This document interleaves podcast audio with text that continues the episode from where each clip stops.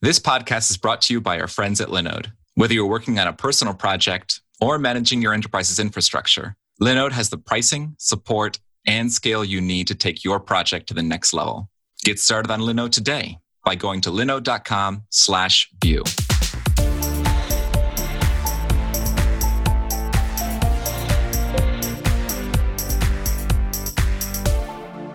Hey, everybody, and welcome to Enjoy the Vue. I'm Ben Hong, and today on our panel we have Ari Clark.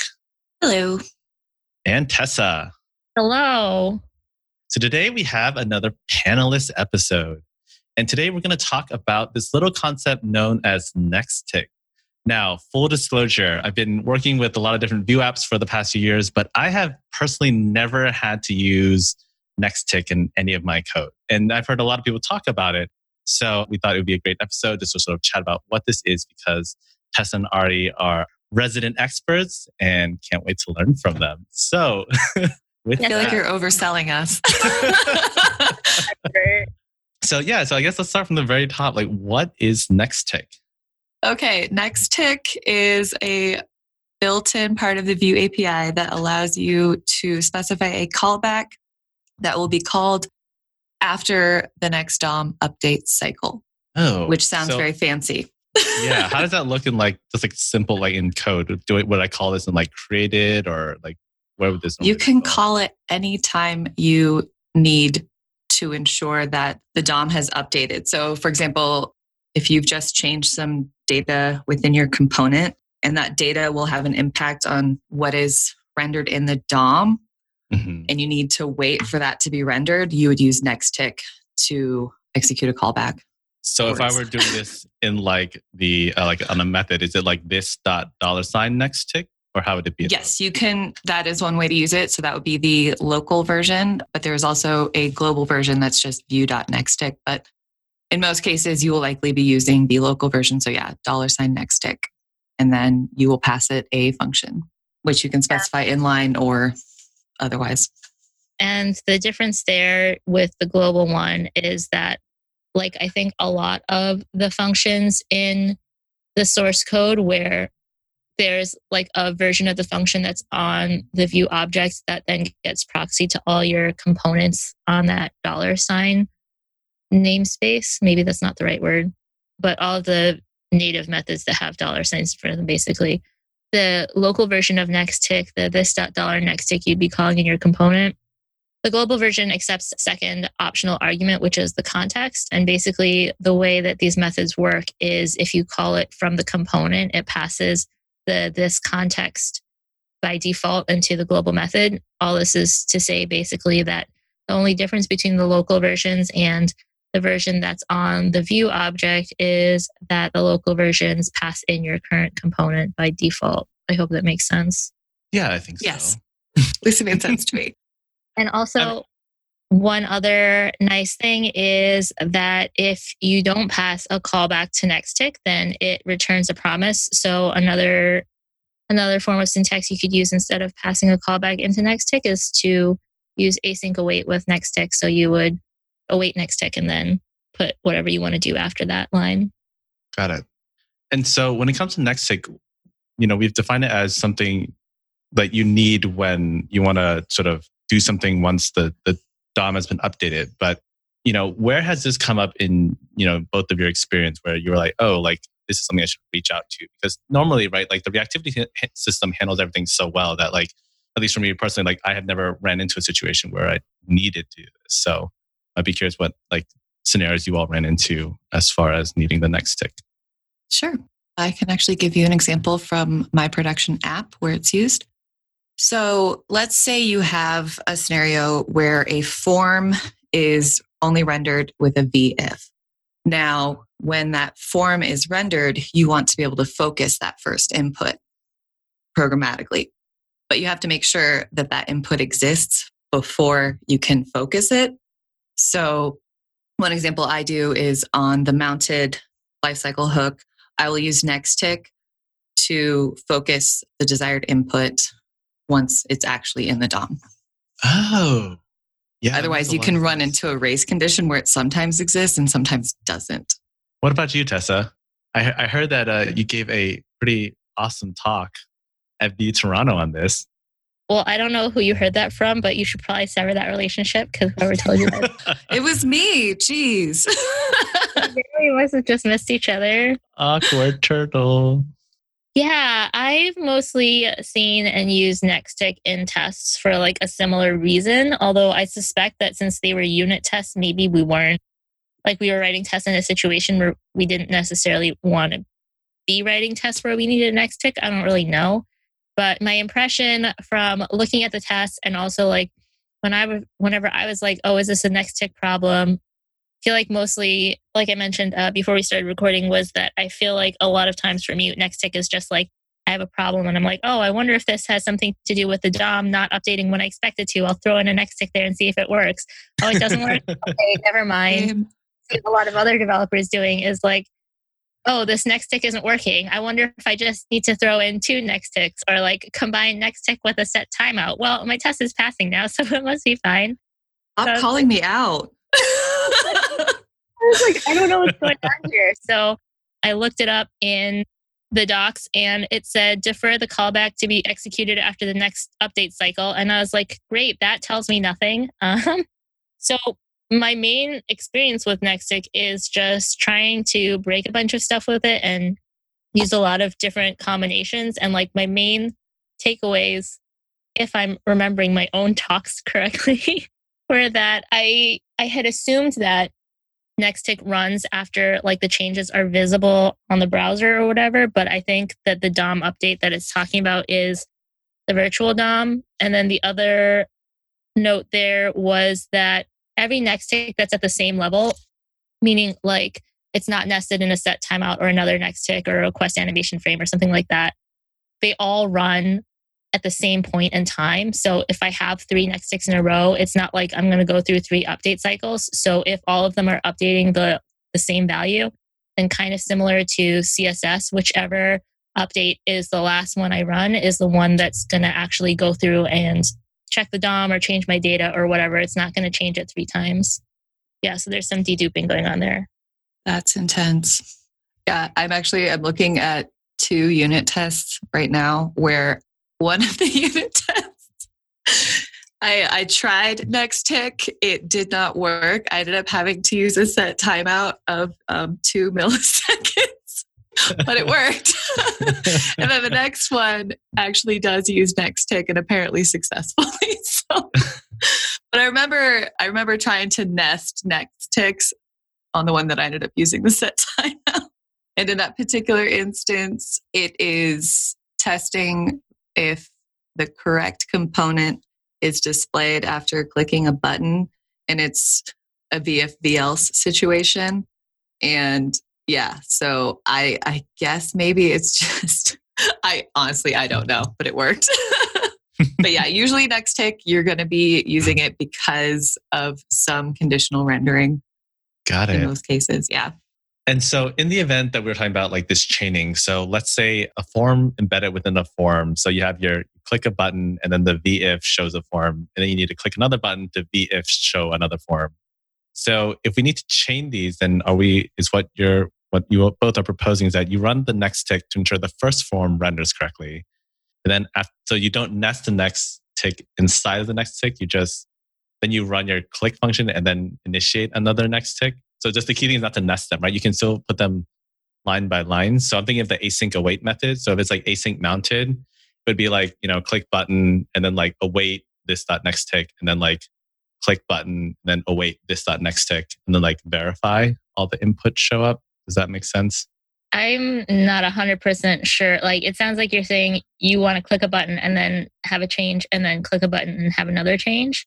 Yes. And I feel like what's going to end up happening is that both buttons will be clicked and then both next ticks will run. But I think also, like, what will happen if you nest them, which I could also be remembering wrong, is that they'll still end up running within the same period. So I wouldn't nest them just because I think the behavior is confusing and hard to predict. And like okay. I mean, like I'm saying now, I can't even remember if I if I remember. but you can go check out my talk from VueConf US. Was it last year? Last year to see all two years ago. Two years ago, technically, the one before the last one. the one in Tampa. Yeah, the Yes. one in Florida. Just look up that one. Uh, not that there's that many next TikToks. But yeah, I, I broke down a bunch of different ways to nest next tick, but basically because they all get lumped together in certain periods, in certain um, points in time in the event loop. So I think the way that the timing works out, even if technically there might be two updates, it's not going to, the outcome is not going to be what it sounds like you might be expecting with your pattern. Yeah, which is also why I kind of prefer using the await syntax if I know that I need multiple things to rely on an next tick. Because to me, visually, it looks a little bit more like the order in which things would run with next tick in the event loop. Gotcha. Yeah, if we will be sure to link to Tessa's talk in the show notes because that will definitely be great for people to check out. Great. So nobody can figure out our really boring mystery. which Yeah, so I I'm not I'm honestly not sure what would happen in that situation partly just because if I'm being completely honest, I have used async await twice and it was for the two tests that I just talked about.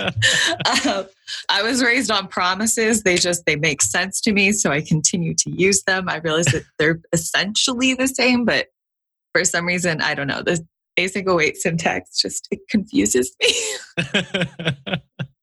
yeah, but I- like i'm thinking if if we were using promises you Yeah. can definitely nest promises to ensure an actual synchronous execution because that's really what you want in that situation. Mm-hmm. even though like it's async but you need the async to be synchronous. I know it's, it's weird but i've had to deal with that situation before. It, it was callback hell. It was like promises nested i don't know like five deep oh, ugly code. Yeah, but it worked. fair enough.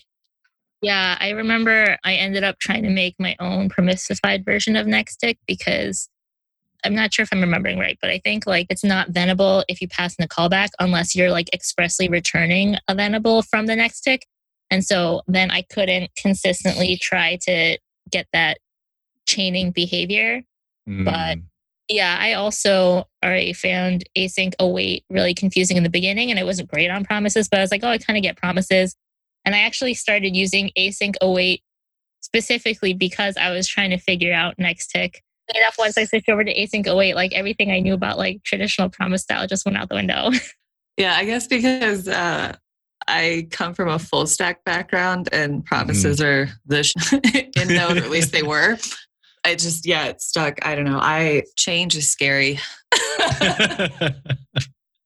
Fun with async. Yes. yeah. So as far as next tick goes, is it something that you recommend people only sort of reach out to when they find that they're having this sort of limitation, as opposed to like something that like, oh, like now that, you know, for example, now that I know I can like manually control when, you know, it's timing of things, is this something you would only recommend when like things start to be inconsistent or sort of when should I use this? When should I reach for Uh, this technique? This is one of those.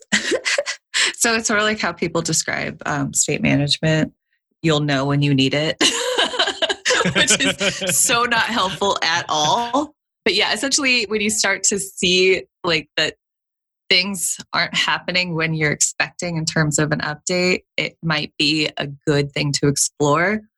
I'm not going to say that every time it's going to be the right tool, but it's definitely one that might solve your problem, but it might not. Like Tessa said, sometimes I also will just try it and it doesn't work.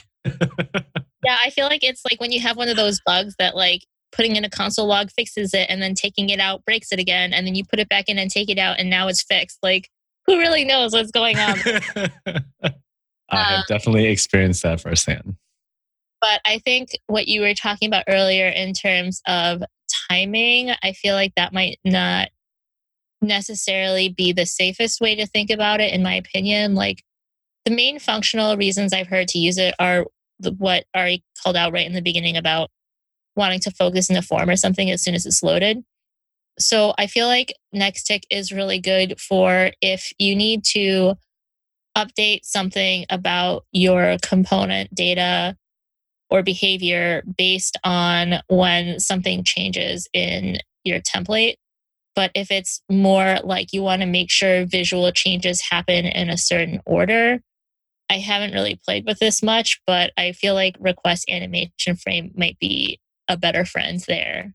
I would agree with that. Who doesn't tell you false lies about Vue Toronto or whatever?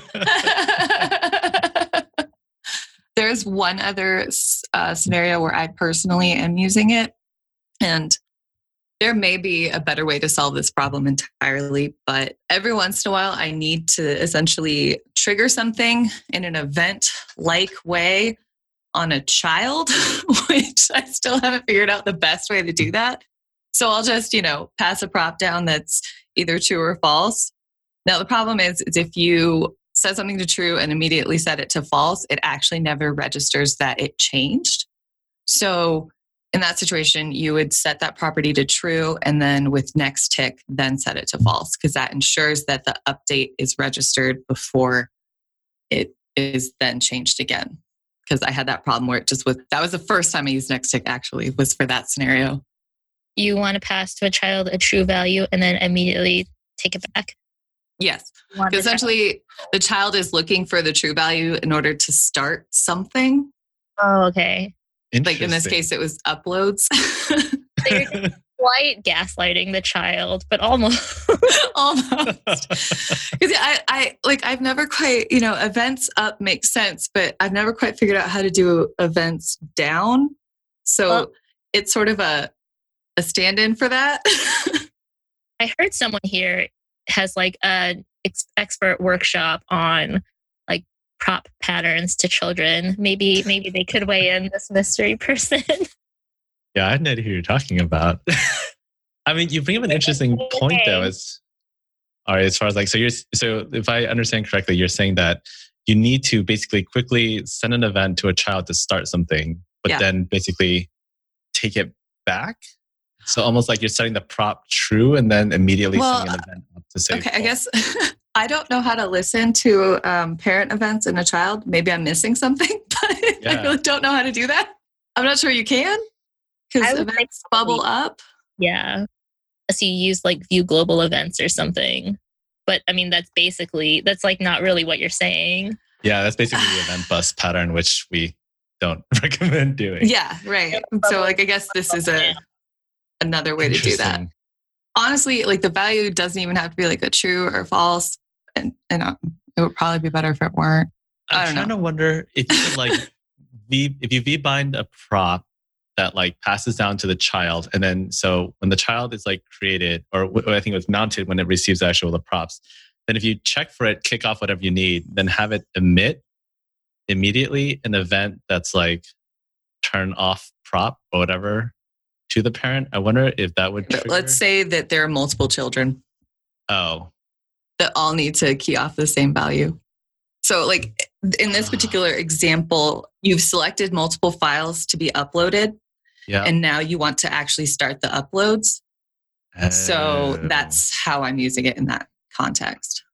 So I don't know how many children there will be. There may only be one, there may be four, there may be 10. Gosh. Yeah, that's a tricky pattern. I'm going to have to think about that one. I know. Yeah. But I mean, I think it's great that you figure out a way to get that to work yeah, it does work. yeah, I think that's just some, it's one yeah. of those things where like it works, so I'm not going to touch it again. Fair enough. Fair enough. Yeah, I guess as long as you know your hot reload process isn't slow, just try it everywhere, see what happens. so, based on that joke, I'm guessing that this next tick, if used improperly, can cause performance issues, or not quite. I honestly have no idea. Yeah i don't know. I thought i thought part of the appeal of frameworks was you like the performance issue conversation is kind of yeah. We don't talk about it. It's it's taken care of. It's lifted out elsewhere to like people on the core team. Ben what have you heard about the performance issues? Nice nice turnaround. Oh how the turntables um i thought i heard earlier that the props get filled and mounted, but I thought they were filled and created. So I just wanted Yeah, to- that's one of those things where I keep I always have to like refresh my memory on where the life cycle what gets what. Um, but you might be right. Um, I sometimes flip those in my head mentally. I'm not gonna lie, I can never remember it. So most of the time I just use mounted because I'm like, feels like the safer one. Most things are probably there. yeah, I feel like probably a lot of the time if you if you try to use Nexttick and created, you wouldn't have a good time just because there's like no DOM to next yeah. off of. Yeah. Would not Yeah. recommend. Wait, no. Actually, it might it might get delayed until right when mounted runs because there is when you first create a component or sorry, when a component is instantiated on the DOM, there's like a next tick that runs at that moment. And there's no way that you can get in between the, the component being created and that next tick that runs. And then all your next tick stuff will run after that one. So it will still wait properly. I'm like looking at the life cycle diagram in the docs right now. Oh my god, maybe we should do an episode on one of those one day because like updated, I can never figure out when updated is supposed to run, and also that error one that no Same. is. Okay, so it looks like updated is after the re-render. But I swear I've tried to use updated and it did not behave at all like I was expecting. So I was just like, nope, giving up on that. I'm like, well, I changed something in the component. Why isn't update running? Update, update. Oh, you know, I think the one time I did try to use it, I was doing something else really dumb. So I think it truly was not updating. My favorite is like when I'm like, well, I want this thing to run when the component is updated, so I'll just put it in updated because that makes sense. This will not result in an infinite loop. No, sorry. Yeah, I think I've done that too. like, I was like, oh, yeah, no, that makes sense. so, yeah, I, honestly, I don't think I use the updated callback anywhere because I just find it easier in general. If I need side effects based on something that updated, I generally go for the more granular approach and use a watch on whatever I actually care about. That's Okay. assuming I care about anything, but I'm a nihilist. No, I'm kidding. There is a little part of me that like feels a little dirty every time I have to create a new watch property on my component. I'm like, do I really Same. need a watch? Yes. Oh, okay. So I'm not the only one. Yeah, literally every time I'm like, surely there's a better way. But sometimes it, I mean, it's there for a reason because sometimes it really is the most appropriate thing. But I'm with you, Tessa. I feel like I'm doing something wrong every time.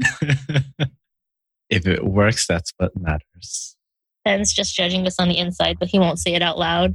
No, you know, it, Yeah, it's Ben, how do you remember feel about it?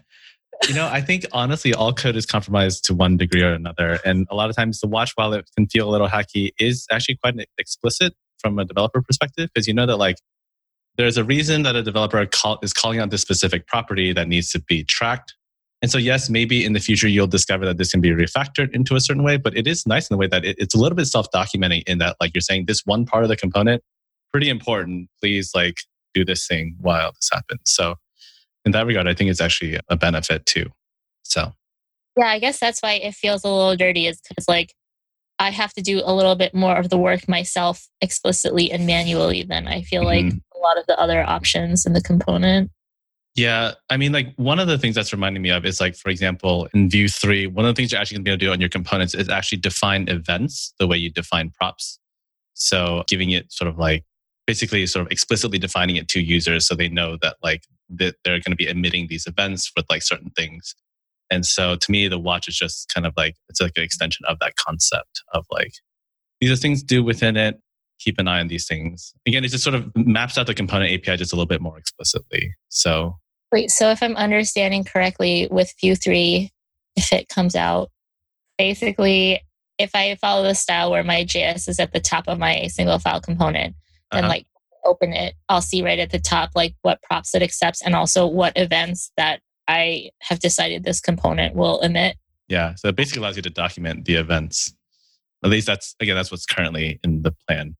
That will tie in really well with like the the perspective we discussed maybe a couple of episodes ago with like concerns about the props down events up paradigm and how some developers are worried about the explicitness of documenting that API somewhere. We should mention that Tessa was playing devil's advocate in that episode. She doesn't actually hold that stance. so I think that sounds like it'll be a really good development for you, Tessa, in terms of arguing against the pattern none of us particularly loved. yeah, so we recently had an issue where a component it was being passed a callback, but the callback needed, if I'm understanding correctly, it seems like the callback needed to be able to handle multiple situations. But because we have this pattern of passing the callback, it has to be a magical function that can handle multiple methods rather than just listening to the event that's coming out. But I, I didn't look Yeah. at the bug myself, so it could easily be an oversimplification of the problem. sure. I mean, that I I can think of scenarios in my own app where if we had gone with passing down a callback, it, it would have been a lot messier than just handling an event in the parent. Because yeah, sometimes you use the same thing in a very specific but also reusable way. hmm Yeah, like we wanted to track if, if an input was changed or like if it was changed and being saved and those were like disparate somehow and there's like disparate callbacks but they might be used together or separately depending on the parent. But because of the callback pattern, Yeah. Well, I know this has been super helpful for me, uh, just as far as you know, having never run into the next tick problem. But now I know if I ever run into weird bugs and also need to like queue something like a focus immediately on a conditional rendering, it's the next tick something to definitely check out. So thank you for explaining that today. Do you two have any like sort of final tips as far as the next tick or stuff goes before we wrap up the episode? I will say it does not always work. For example, if you have heavy animations, like Tessa mentioned, you're probably going to want to not use it because you actually can't guarantee that it's rendered. Mistakes I've made. But then you all mentioned request animation frame might be Right. the next thing to start looking into. Yes. Yeah, Uh, I guess Full disclosure, I've never done that. I just use long set timeouts. I'm a bad developer. And honestly, it doesn't, no, but it doesn't work every time. it doesn't work out. yeah, I Okay. Oh, yeah, I- I should, I should fix that. a few months ago I had to like make a progress bar with like a recursive set timeout or something and I was like, well, why would you set timeout? Tessa's better than the rest of us. Maybe it's better because I was like, oh, I haven't used recursion in so long. This would never have occurred to me. Who knows? You haven't lived until you've used a recursive set timeout. in an updated life cycle hook. I've never done that. Just kidding, totally have. oh, and my favorite is if you use a console log within that recursive set timeout. Whew, the spam. uh, I mean, House I've never done Crusher that. Computer 101. Uh, yeah, no, I, I have literally crashed the browser doing that. Especially if you use like a set timeout of like five milliseconds. Don't recommend. I was just going to share my main takeaway, Ben, since you asked Ari yeah, and Ari gave her answer. Is that okay? that's what I was going to say. I was going to say, Tessa, what do you have for us? I thought you were going to ask about our picks. Way to be presumptive, Tessa. I just want to make sure that I can get in there and steal yours before you get a chance to say it. Yeah, I guess my main takeaway is if you need a series of discrete changes visible on the DOM, then you probably want request animation frame. And if you just know that you need something to happen after the data on the DOM has changed, that's when you want to use next tick. It's a great summary. Hope so. Hope it's right. Good luck, everyone. Use with caution seems to be Yeah. the big banner under all of this. all right. And now, with that, it's time for us to move on to this week's picks. Tessa, what do you have for us this week? So a couple weeks ago, Hannah Gadsby's new special, Douglas, came out on Netflix.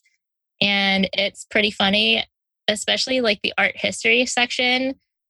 She points out details in these old paintings that I don't know if if I went back in time and I was in art history class, like I would have noticed those things. But she's right; they are very weird, and it's really funny to look at them in this lens of like, what was the artist thinking there? Uh, so that's pick one. Pick two is I've been reading this book called Managing Up by Margaret Abbajay, I believe. And I'm only partway through the book. I didn't really know what to think about it. Like, I found it when I was through a Google search, and it just seemed like, you know, your typical light business book, but within the first few chapters, like it's pretty clear that the the voice in the book is very plain spoken and just very practical. And so I find that really an interesting and effective. Okay, I just I realized I was gonna sound like a robot. I think that she presents the information in an efficient and effective way. And for example, one thing that really hooked me in the beginning was she said that the skills that you need to manage up are the same skills that you would use to manage down. Mm-hmm. And like on principle, I feel like that that statement is maybe not that accurate for me or like not quite nuanced nuanced enough for me if I'm thinking about it from the perspective of somebody who would be managed or someone who's doing the managing. But in terms of the perspective of, okay, you're an employee and you need to be managing up. What do you want to do? I think that that is potentially like a helpful and practical lens to look at things through. Like it's, it's again, efficient. So yeah, those are my two recs. Awesome. Ari, what do you have for us this week? It's going to be two sides of the same coin. So I'm going to recommend Queer Eye. Season five was released recently. If you've never watched it, you are seriously missing out especially if you love shows that make you feel deeply. because if you can watch every single episode of Queer Eye without crying, you may want to work on your empathy. I'm just like, I'm, I'm sorry, full judgment there. but also, I cry really easily. So I, maybe I'm just trying to excuse that. so there's the regular Queer Eye, but there was also a special limited series, Queer Eye. We're in Japan. The first episode, have Kleenex ready. It is intense, but it is so worth it. So yeah, Queer Eye and Queer Eye We're in Japan. Awesome. Yeah, I liked that in season five, especially they they showed a lot more of what Karamo does and also like yeah. how his role has kind of evolved as the show went on. So I really appreciated that, especially because I thought in in the other more recent seasons before five, his airtime was kind of getting shorter, and I was, I was like, what did he do in this this episode? Yeah, the Japan one was interesting as well and I, I think the the reviews of the Japan epi- episodes were also very interesting. I never read them. Wait, interesting how? Now I'm curious. oh, no, just looking at it through like the cultural lens of like I'm an Asian or I'm an Japanese American. I haven't seen any from like the Japanese Japanese side, but the Japanese American side was definitely interesting. I think hmm. somebody else wrote one being like I'm an Asian in Asia, but they weren't Japanese, and that was also interesting. Yeah. Yeah, I for me it was it was very interesting just to see the cultural differences and i thought that it was very appropriate of them to have a cultural translator in addition to just a translator.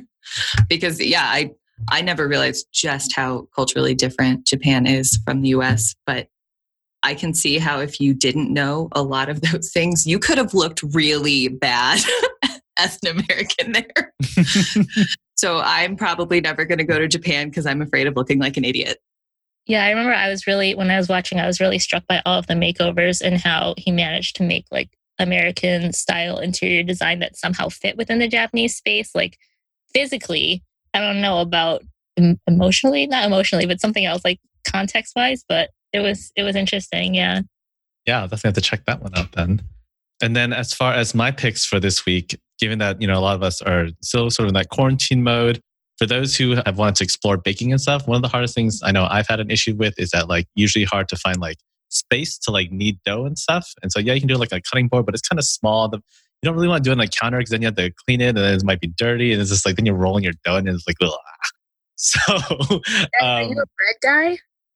I'm not a bread guy but i have been baking and sort of doing stuff more with dough and so I found this thing this um, from OXO. It's a good grip silicone pastry mat. And so it's like got a decent area size. You just like it's dishwasher safe. You just like roll it out, and then you can just it has like measurements and stuff. And so it's really cool. Um, good for uh, working with dough, sort of impromptu create like a clean workspace for yourself.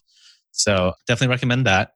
And then, as far as my second pick, uh, it is the awesome Tessa, who has actually provided some really great sort of picks and finds for me this week to which, uh, so the first one is hey.com. So in case you haven't heard, there is a new opinionated like email platform that sort of the founder of Rails and Basecamp, DHH, if you are on Twitter a lot, basically came out with. And so they basically said like email is like has been the same forever. Like what do we put like this really opinionated like sort of thought process over it? And so as a productivity nerd, like It was super huge. We had to score an invite. So thank you to Tessa for that. It's really great. So I will uh, honestly, I think it's it's actually I, have done a little bit of the onboarding, and it's I'm already starting to see the benefits of it. So I'll try to do like more of a thorough write up, or maybe talk through it maybe on the stream or something. But definitely seeing everything what I've seen so far is really promising. So really excited for that. And then my second one is a pick because I'd love the author to get more pre-orders. It's a book that Tess also recommended that I think it's Henry is the one who I think mentioned on his tweet, who's the maintainer of Babel. And uh, it's a book that I think her name is Nadia. Um, it's called Working in Public, the making and maintenance of open source software. And just sort of talking about, I think, I believe she like talks to different open source maintainers and sort of gets their take on what it's like to have your work be so publicly visible and like the, the, the ins and outs of that sort of lifestyle of like the critiques, the comments, and like how how one manages that. And so, you know, obviously having being in the Vue community, the super open source, I, I'm very curious to see what what kind of discussions are happening with that. So, you know, whenever that does come out, it might be a fun topic to make on the episode about so the ins and outs of open source. Cool. And with that, thanks everybody for listening. And until next week, enjoy the Vue. This podcast is brought to you by our friends at Linode.